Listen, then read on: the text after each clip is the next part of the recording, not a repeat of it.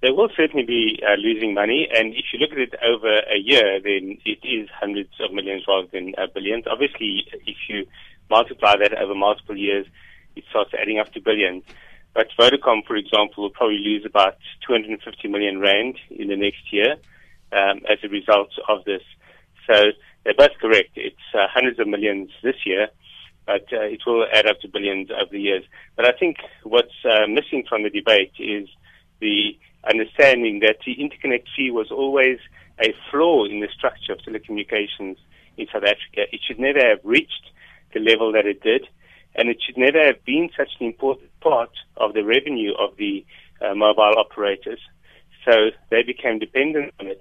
It's almost like uh, you're giving them a sugar rush, and now it's uh, sugar withdrawal, and they're having a hard time coping with it but they should never have been given that sugar rush in the first place. Perhaps also what's missing for the debate is the impact that this is going to have on Cell C and uh, Telkom's mo- uh, Telkom Mobile 8ta, for example. Are they going to really benefit that positively from this?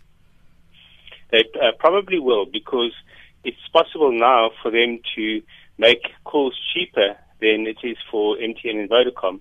In uh, fact, the real problem with the way it's been structured is that the bulk of South Africa's cell phone users, more than 80% of South Africa's cell phone users, will not benefit from this latest reduction unless they shift to one of these smaller operators, which most people obviously are loath to do. There has already been shift to um, Telkom as well as to uh, Cell C in relatively small numbers. The average person wants to keep uh, going the way they are, even if it's costing them more.